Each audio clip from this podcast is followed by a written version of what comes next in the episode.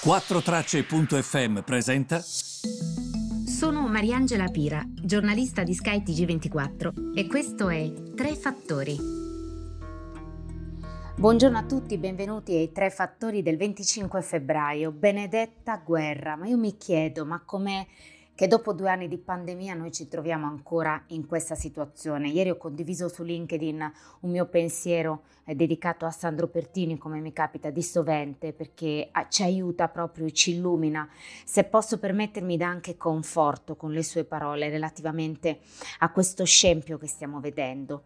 Sentite come sono veramente attuali le sue parole Cultura significa creare una coscienza civile, fare in modo che chi studia sia consapevole della dignità. L'uomo di cultura deve reagire a tutto ciò che offesa la sua dignità, la sua coscienza, altrimenti la cultura non serve a nulla. E a chi ho pensato io? Ho pensato a chi, come in Ucraina, magari è indifeso e ha bisogno di avere questa dignità che deriva dalla cultura. Mentre invece non siamo tutti fortunati, non viviamo tutti nella parte più fortunata del mondo.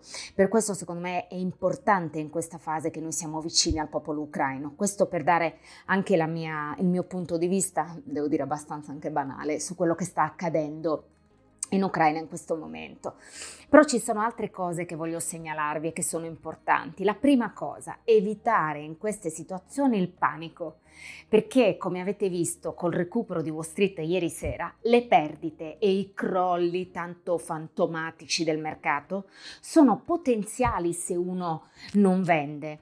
Se io ho un titolo e quel titolo fa meno 18, cosa che non è successa ieri perché non si è arrivati a questi ribassi, ma facciamo finta che faccia meno 20 e la settimana dopo riacquista i più 20, io non ho perso un bel niente se non ho venduto.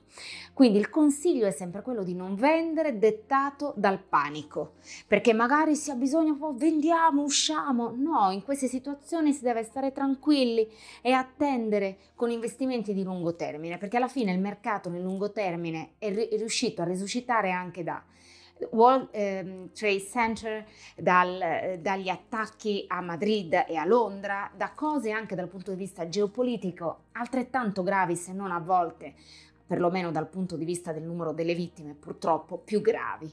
Quindi State tranquilli. Certo, la questione delle sanzioni è importante. Noi non possiamo paragonarci agli Stati Uniti e anche per questo ieri l'Europa non ha chiuso altrettanto bene come gli Stati Uniti hanno fatto con un grandissimo recupero sul finale.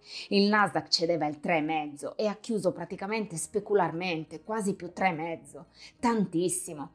Quindi che cosa significa questo? Gli Stati Uniti non scambiano commercialmente come, con i russi come noi, scambiano 10 volte meno, sono toccati meno da questa situazione rispetto a noi. E cosa dobbiamo dire sul fronte dell'approvvigionamento del gas?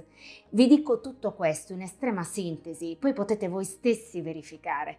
Ma noi dopo l'invasione della Crimea avevamo detto riduciamo l'indipendenza dalla Russia sul gas. No, l'abbiamo aumentata. Dati Eurostat da circa il 26 al 40 e in alcuni casi oltre il 40.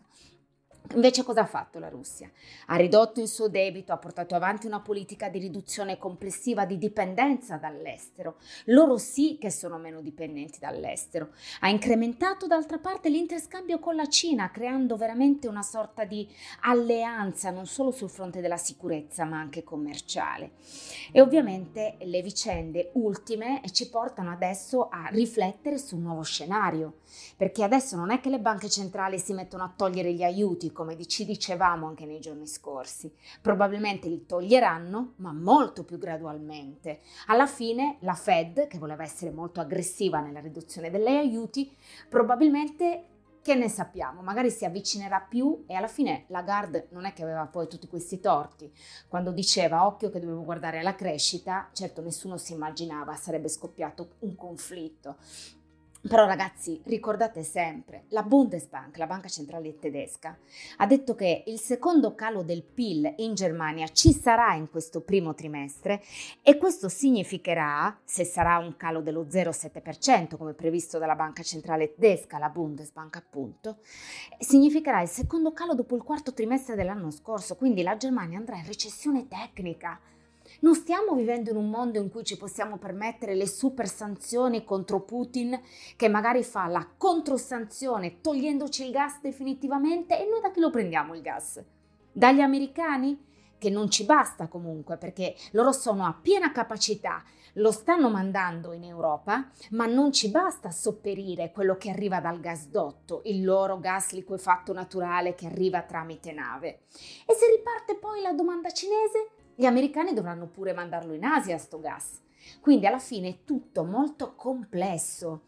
Ehm, un'altra cosa, voi avete presente che ieri alla fine della conferenza di Biden gli hanno detto ma perché non avete estromesso i russi dallo SWIFT? Perché hanno detto non potete commerciare in euro, non potete commerciare in dollari, non potete commerciare in yen, eh, sanzioni a questo e a quell'altro e una giornalista ha detto ma bastava togliergli dallo SWIFT lo SWIFT che in modo molto grossolano è quel sistema di pagamenti internazionali a cui tutti gli istituti finanziari appartengono, compresi i nostri, in, presente in più di 200 paesi, è il sistema di pagamenti internazionali più utilizzato. Perché non togliere i russi dallo SWIFT? Sapete perché? L'ha spiegato bene Ian Bremmer, un analista interpellato da CNBC, quando ha detto ma certo che non li hanno tolti, perché poi i russi accelerano nel tentativo di creare un loro sistema di pagamento internazionale e magari in partnership con la Cina. E allora voglio vedere come reagiscono gli Stati Uniti. Lì sì che gli crea un problema, che gli crea un problema. E a questo punto, perché vi dico questo? Perché quando i paesi del G7 decidono sanzioni e quando il Presidente del Consiglio Draghi dice devono essere sostenibili, sostenibili significa questo. Devi creare sanzioni che poi non producano contro cose che ti creino dei problemi in futuro, perché alla fine siamo tutti connessi, è un cane che si morde la coda. E poi l'altra cosa, l'aspetto più cinico del mercato. Chi ha guadagnato oggi a Wall Street? I titoli tecnologici, non è un caso che il Nasdaq sia il migliore, i titoli quindi legati alla cyber security, legati ai semiconduttori, ai chip. Guardate cosa ha fatto Intel, uno dei leader del settore. Fatto benissimo, non come i titoli finanziari che sono stati invece più deboli. Chi ha guadagnato poi ancora? In vista di un conflitto, la Nato potrebbe comprare armi dagli Stati Uniti e quindi chi ha guadagnato? Andatevi a vedere il listino. I titoli legati al settore della difesa, Northrop Grumman, Lockheed Martin, tutti in territorio nettamente positivo. E poi ci si rifugia nell'oro perché nel tempo non perde mai valore. Si ha paura che questo porti eh, scarsità nell'approvvigionamento di petrolio, meno petrolio c'è, più quello che c'è costa e quindi è salito il petrolio WTI estratto negli Stati Uniti, nel West Texas, appunto WT perché WT West Texas, e poi è salito il Brent il Brent è salito toccando, come sapete, i 100 dollari al barile per la prima volta dal 2014. Come vedete, tutto è estremamente collegato. Finanza, geopolitica, e nessuno mi toglie dalla testa, perché la domanda qui, la domanda è perché questa guerra adesso? Perché questo conflitto? Perché davvero Putin vuole creare l'URSS di nuovo? Secondo me, modesto parere, ma certamente non sono un genio, secondo me è proprio perché col blocco di Nord Stream 2 quindi col blocco perché non lo vogliono gli Stati Uniti, la Germania si accoda agli Stati Uniti e quindi il Nord Stream 2, gasdotto che parte dalla Russia, arriva in Germania e su cui Putin avrebbe guadagnato tantissimo, come lui voleva, con dei contratti a lungo termine, non si fa, questo vuol dire che lui si deve appropriare per forza dei gasdotti ucraini, perché deve avere una leva, perché ormai lui ha questa leva.